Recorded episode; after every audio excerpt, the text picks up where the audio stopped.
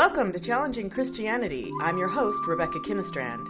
Do you consider yourself spiritual but non religious? Agnostic?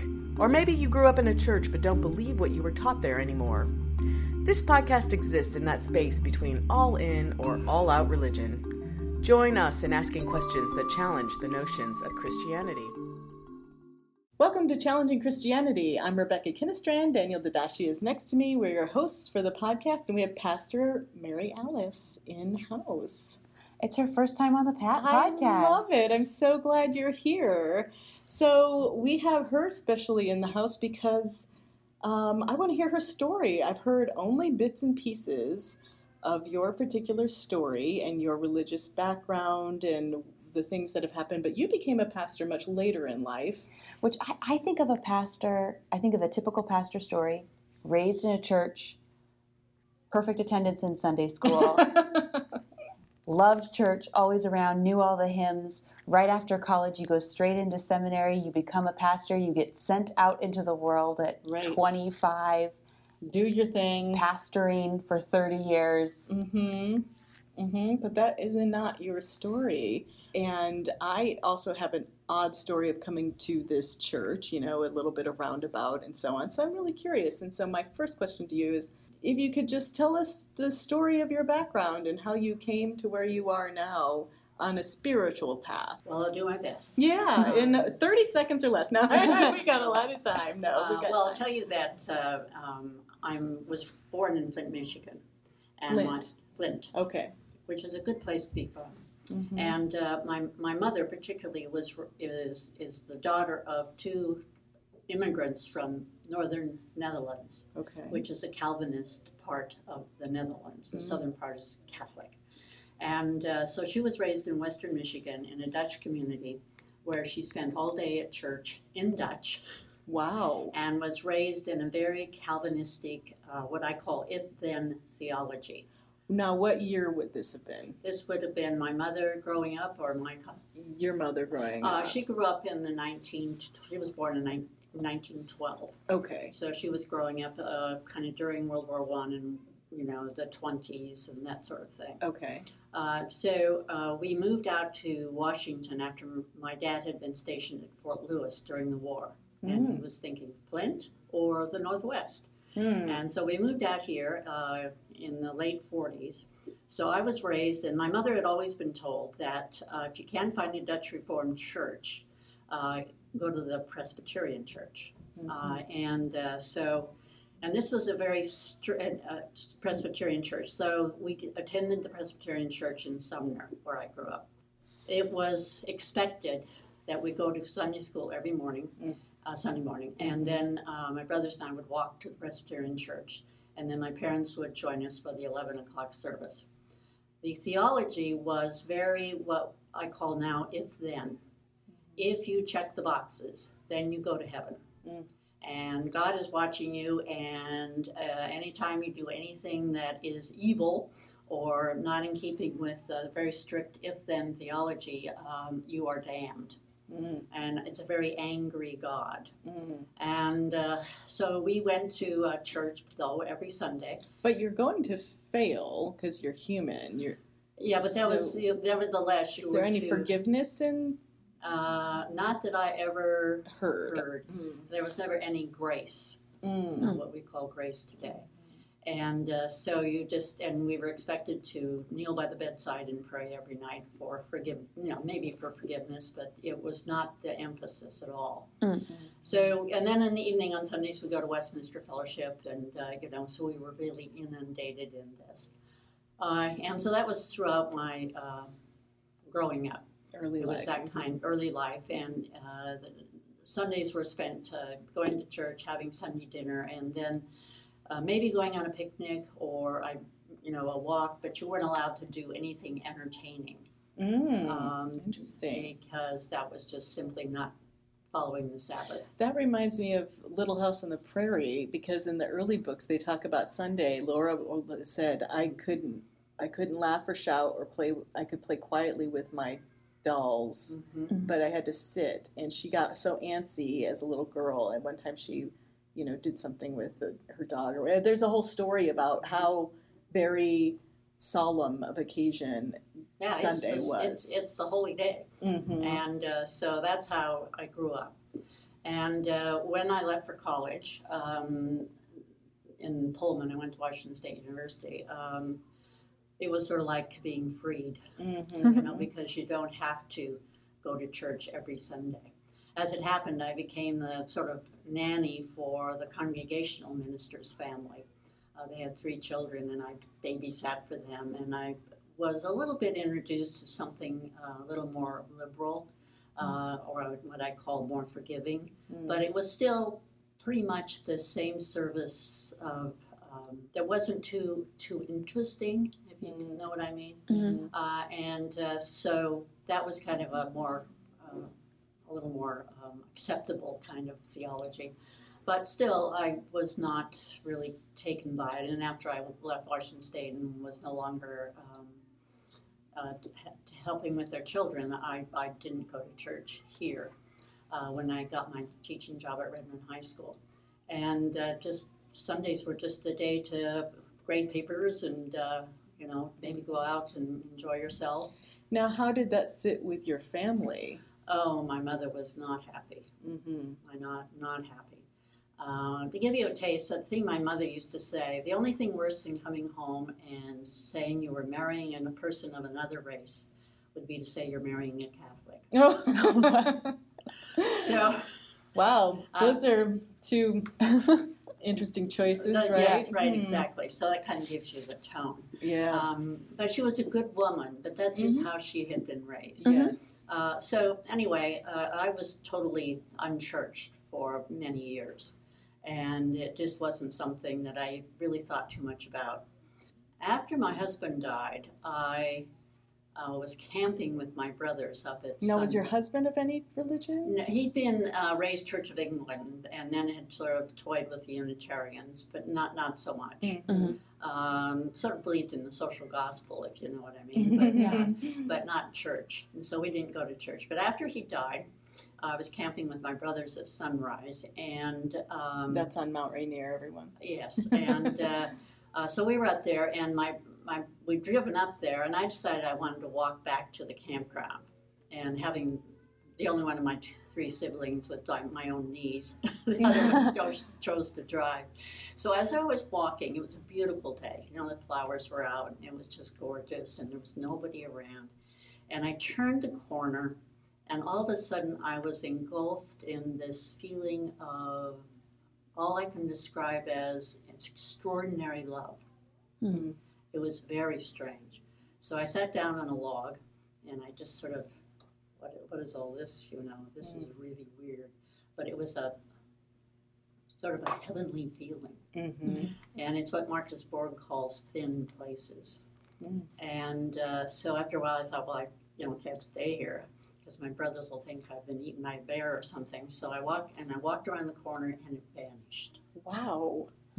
And so I'm I not sure I wouldn't. I would have left. Well, it was hard, but I was thinking, well, I can't just stay here. I mean, my brothers will think, you know, Yeah. what's what's happened to our sister. Wow. So, but anyway, so that got me kind of thinking. Well, maybe I should kind of rethink this religion thing. So at that moment when you were watching this love, did you feel like, wow, this is a spiritual? Oh, very much so. This is out of the world. Yes, very much so. Very much so. And uh, so I decided I would start, you know, shopping around. Mm. And so I went to a Unitarian church, University Unitarian, for a bit. Um, but I found that, uh, and I don't want to, you know, to be critical of Unitarians, but it didn't have the kind of spiritual peace I was looking for. hmm And so then I went to another uh, Protestant church, and um, it was too much like my church that I was raised in. hmm And uh, so I had sort of given up.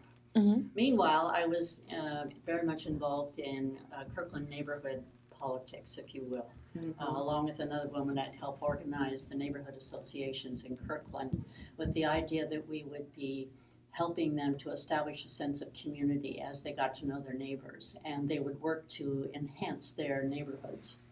And so, as part of that, I was invited to be part of a discussion group that met every month and was made up of disparate members uh, of the community. And uh, Pastor Mike was kind of the faith community guy Mm. uh, in that group, and so I had met him. And uh, I know that uh, uh, when he had uh, was celebrating his 20th anniversary here, uh, I went to that service.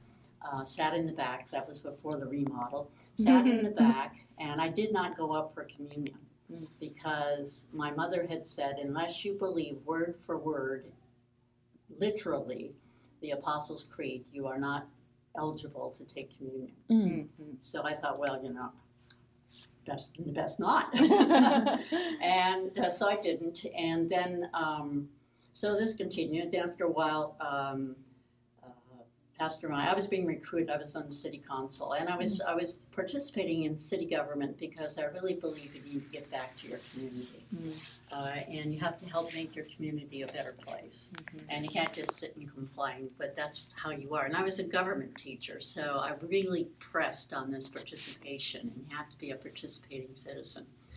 So I was being, I was, uh, after my husband died, I was recruited and I, I was elected to the city council where I served two terms uh, and also represented the east side on the Sound Transit Board and some other things. Mm. And uh, after I decided I was not going to run again, that was an interesting experience too because I'd sort of decided not to.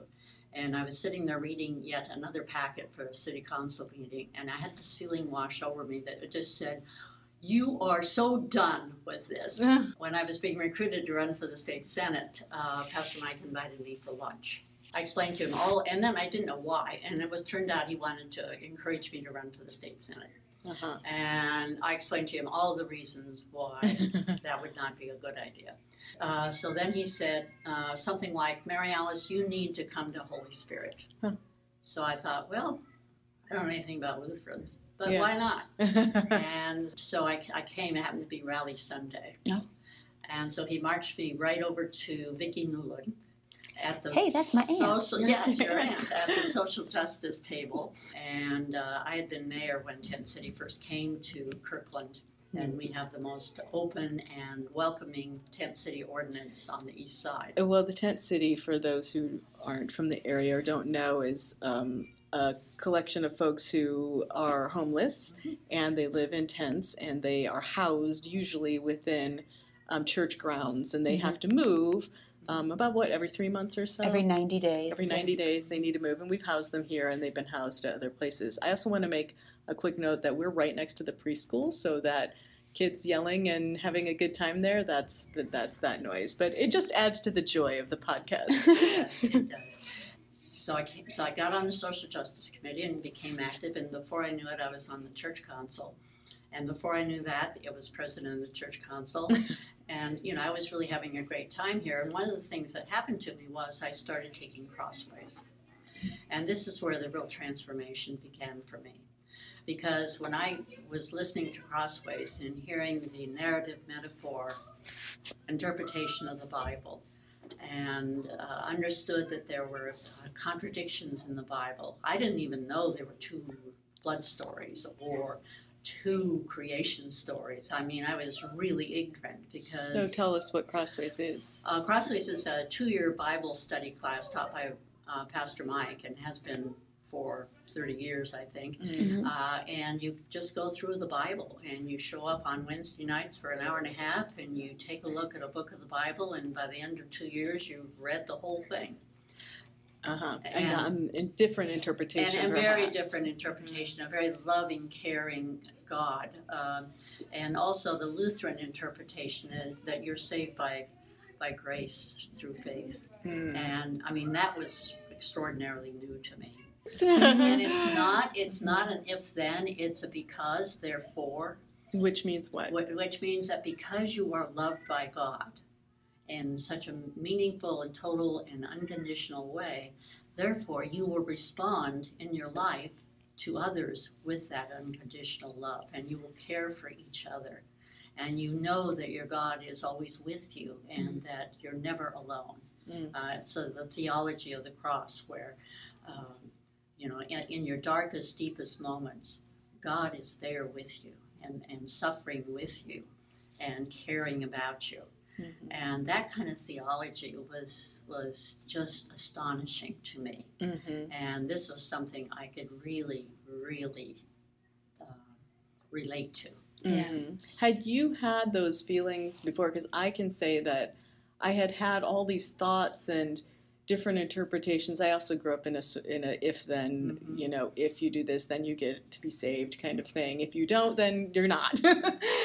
I but I had had the because therefore thoughts. It just hadn't been solidified in any kind of theology that had ever been presented to me. I guess I did in a way, but I didn't put it in those terms, the because therefore. No. Uh, and back in, I think it was like 1960, Edward R. Murrow used to have a, a TV program, program called See It Now. Hmm. And he did a program on migrant workers called Harvest of Shame Mm. that actually was televised on Thanksgiving Sunday. Hmm. And I watched that and watched the migrant, how migrant workers were treated in our country. And it was, it was transformative for me in a way because I thought, how in this country Hmm. where we have all this abundance, do we have people living in these conditions, which were just horrible?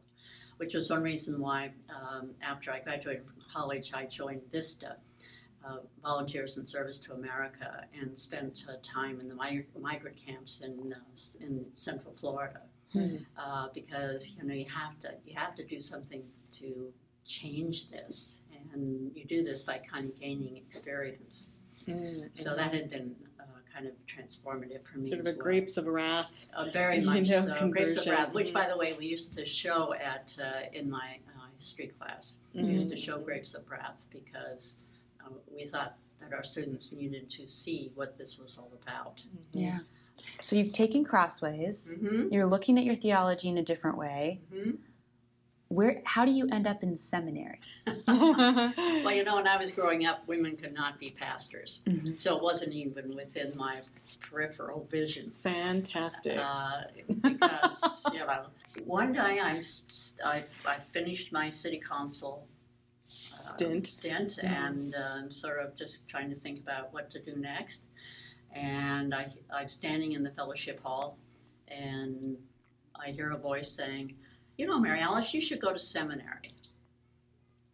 what? Who said that? Pastor Mike. Pastor Mike. And so I said, uh, "People." For a moment, I thought it was the voice of God. I know. I was like, a voice said it was another thin space. Yes, and, well, so did he say? I mean, you did you go to one Crossways? I know you. Oh, when I took it, you were still going. You were doing it again. I was. I was doing it again and Again because every time I found a different, a, a different uh, insight. mm-hmm. And I started reading a lot of theological. I re- was reading all of Marcus Borg and other uh, more uh, liberal theologians, and I just found it fascinating. Mm-hmm. Uh, and you know, as a former history teacher, of theology and the history of theology is also fascinating Yeah. and uh, a good background.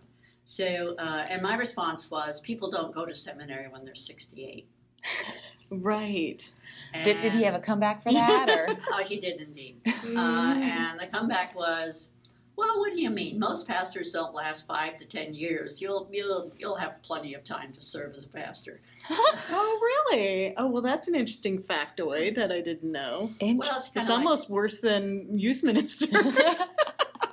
well, there's less education for youth ministers. That's There's less at stake when we leave after a year and a half. that's well, true. it's not too surprising because most teachers don't last more than five years. too. Right, So it's you know, sometimes you just find out that it's not what you're meant to be doing. Mhm. And one of the things about the Lutheran Church that I, I really appeals to me is the liturgy. Mhm. Uh, and the sort of sense, and I've known that when I've traveled abroad and you go to a Lutheran church or another part of the country, you go to a Lutheran church and you have the, the liturgy and you just sort of feel at home. Mm. Yeah, here's where I am. This is a liturgy. And uh, you start with confession and forgiveness. And Yeah. So the liturgy is the the order of worship, the things that are said and sung in worship. It tends to be the piece that is and doesn't change that much. You have certain pieces that come one after the other, and you can count on it Mhm. being there, which is so nice to hear you say that you just feel like so at home with that. A lot of people are like, "Oh, this again. This Mhm. is like." You know, and we change it up or something. It's almost like the program at a wedding when you're Mm. following along. Um, and if you went to enough weddings, you wouldn't need the program anymore. And that's kind of how liturgy is. It's the same thing each time. And if you go enough, it becomes kind of written in your heart, and you no longer really need to follow along. You know what's coming next. Yeah, that's a very good description of it, and it's very comforting and it's relaxing. And you know, you start out with forgiveness and and confession, and it's and I just think it sort of establishes a, a, a kind of wonderful beginning to the new week. Mhm. Uh, and sort of in the music, I think one thing I really appreciate about appreciate about Lutherans is they love to sing. Mhm. Uh, my home church that I grew up in, not so much, and uh, so I, and I just the music is just is just wonderful. Can I just um, interject a little bit because I'd like to understand? So you went through this very large process, Mhm. and I'm just wondering how, what were the pain points in that, you know, and how did you move through those pain points? Because when I had to relinquish my identity, sort of as a Catholic, it was painful. It still is in a way. I still kind of don't in a way um, because you can't relinquish everything about you know it's it's in me it's part of my being and so i just am wondering what your pain points were and how you moved through that I think I think one of my pain points have been, and that's a very insightful question, and I keep getting teased about it every once in a while. That it's my Calvinism yes sneaking out, uh, because I think that becomes so much a part of you. The if then becomes such a part of you that you, you have a tendency on occasion to slip back into that yes and uh, and remind yourself, you know, that's that's not this is not who I am now, uh, and this is not the, the God I believe in now. But it kind of just tends to come out because you have this sort of drive that if I do this, then if I do the reward then will be the yeah reward, reward will be. And so that I, I think that's the one thing. Um, and uh, did that happen earlier i mean because you said you're like i went off to college and i didn't go to church anymore and was that that was you said was really freeing so you had this freeing time and then you had a spiritual sort of awakening on the mountain and was the in-between time just hey i'm not part of that dutch thing anymore I think I think it was. I think it was, and uh, because I just sort of rejected that. But it's sort of like you said, it's part of inside you that it's still part of. Uh, you know, I have to do this in order to be loved, mm. uh, sort of wow thing. Mhm. Uh, uh, because Yes. it just whether it's by God or whoever, I suppose. right Um, It makes me wonder how you broke the news to all those people who'd known you for decades. well, that my- the pastor, that the, the Mary Alice that they knew who never went to church is becoming a pastor at 68. hey you couldn't become a priest so That's right, that's what I have. Yeah, so, um, I, I, I, I think they were surprised, Mhm. but I think not shocked, Mm. perhaps. Um, only person that was shocked possibly was my mother, Mhm. uh, who, first of all, women can't be pastors, Mm. and but she was pretty much in dementia by that time, so I'm not sure she really truly understood that. Mhm. Uh, my brother, who had become one of my brothers, who had become a Catholic, oh my uh, he, he Heavens, I- Murgatroyd. Yes, right. I know. I know. Your poor mother. What did I do? well, I know. I know. And so uh, he had become a Catholic, and uh, so he always teased me and called me Catholic Light. Oh. yeah okay And he still Uh-huh. does Catholic Light or Catholic Light uh, because we're liturgical, like the Episcopalians. It is Catholic light liturgy wise. it feels right. that way. Yes. Yes, uh-huh. So, um, so I think you know they just sort of uh, maybe thought, really, he's now a pastor, Yeah. but uh, and but then sometimes they treat you a little differently. I mean, it's a little you know intimidating to people. Mhm. Uh, not so much if you show up uh, in your civilian clothes, but certainly if they see you in a collar, it's sort of a different experience for them. Yeah. Yeah. Um, but I have to say that coming back, the Holy Spirit has not been an issue with that. And, uh, you know, I came back, and uh, the toughest part was them to remember to call me pastor. Do you ever find, because we talked a little bit about how we're shy in this area where there's very few churchgoers per se, or maybe people's impression of Christianity is from a very evangelical, if then, kind of theology, that we don't I don't necessarily announce, "Hey, I'm Christian, everybody. I go to church," you know, um, because I'm afraid of the connotation of that to them. Do you? What's your experience in the world? You know, with with folks, and you have such a diverse background. You know, coming from something and moving into another thing, and it. I always find it so complex. Somebody who knew me once, they're like, does it bother you when somebody denigrates you know christianity in front of you? And i was like not at all. I was like because i've been through so much journey that if they've thought about wow the kids are really excited. They're coming out of preschool and they're marching down the hallway right now. They might get somewhat more silence. This is what we're talking about shoestringing it. Mhm, we're, yes. we're literally in the conference room. We don't have a little padded wall to keep out the noise yeah, I'm just curious as to how you move in the world. And I said to this person who asked me if I feel offended, and I was like, no, because I'm willing to have a conversation with anybody who's really thought about it. Mhm. If you're just knee jerk reacting against some form of Christianity that you don't like or you think you don't you know about, that's fine. I get that. You know, Yeah. I did that too. But if you want to have a real conversation about it, then yeah, Yeah. we can do that.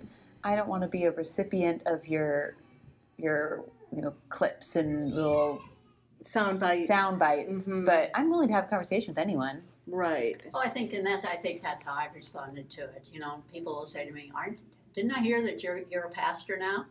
Mhm. And I'll say something like, "Yes, I am. I'm a pastor in the Lutheran Church, and a very uh, uh, welcoming, uh, forgiving theology." And like you said, if you want to talk about it further, I'm happy to share. right. Uh, you know, because uh, and it's not that you look for those opportunities, but I but it's also why when um, when I go to like fundraising um, auctions and things like that, I always wear a collar, Mm. and I do that because first of off, it's part of my intern training, but secondly, because I think it's important that people know the church cares. Mm-hmm. And when you're at uh, Bridge Ministry or some of these other uh, open door, particularly where with the commun- community, it's important they know that the church is there for them. Mm. It's why we march in the Pride Parade wearing collars. I mean, the Lutheran Church uh, in Seattle, when we show up, I mean, there are like 14, 15 Lutheran churches. And the pastors are all in collars, and it, it's the most extraordinary experience because a lot of the people alongside, you know, watching the Are parade shocked. are, are LGBTQ, and some of, I mean, and I always walk alongside and shake hands, being the extrovert I am, and people will, they are crying Mm. and they are saying, "Thank you so much for being here. Can I hug you?" Mhm. Uh, and you know, it's so meaningful to them to see churches who are reaching out to them and saying, "You are a loved child of God." Mm. And when they've been so damaged and injured uh, by a community that has said, "You are not, you're not viable in our society. Mm. Mm. You're not acceptable." Mhm. And Yeah. uh, so I think that's a really important thing to share. And this is why it's so wonderful that this congregation is uh, welcoming and affirming Mhm. reconciling in Christ and also welcoming of the, of the uh, immigrant and the refugee. Mm-hmm. I mean, it's a sort of theology that, you know, we talk about we're not a pyramid, we're a circle. And we talk about how we, if you see somebody standing outside that circle, you widen the circle so that you include them and make them feel like they are truly loved and cared for and uh, a worthy person Mhm. in the sight of God. Brilliant. I love that. Well, thank you for sharing your story with us. I kind of want to have her back and talk about that. That you Yeah. know, dig more into that inclusive theology. Um, so, reader or readers, you're not reading this. Listeners, uh, tell us your stories. Um, does this resonate with you? Do you have similar experiences to myself, maybe, or Pastor Mary Alice or Danielle? And um, let us know your thoughts on this or questions that may have cropped up in your mind as we were talking. Um, thanks for listening. Oh, wait, it's challenging Christianity podcast at gmail.com. It's A little, Exactly. it's a little long, but you can do it. We'd love to hear from you. Thanks so much for, for listening. Bye bye.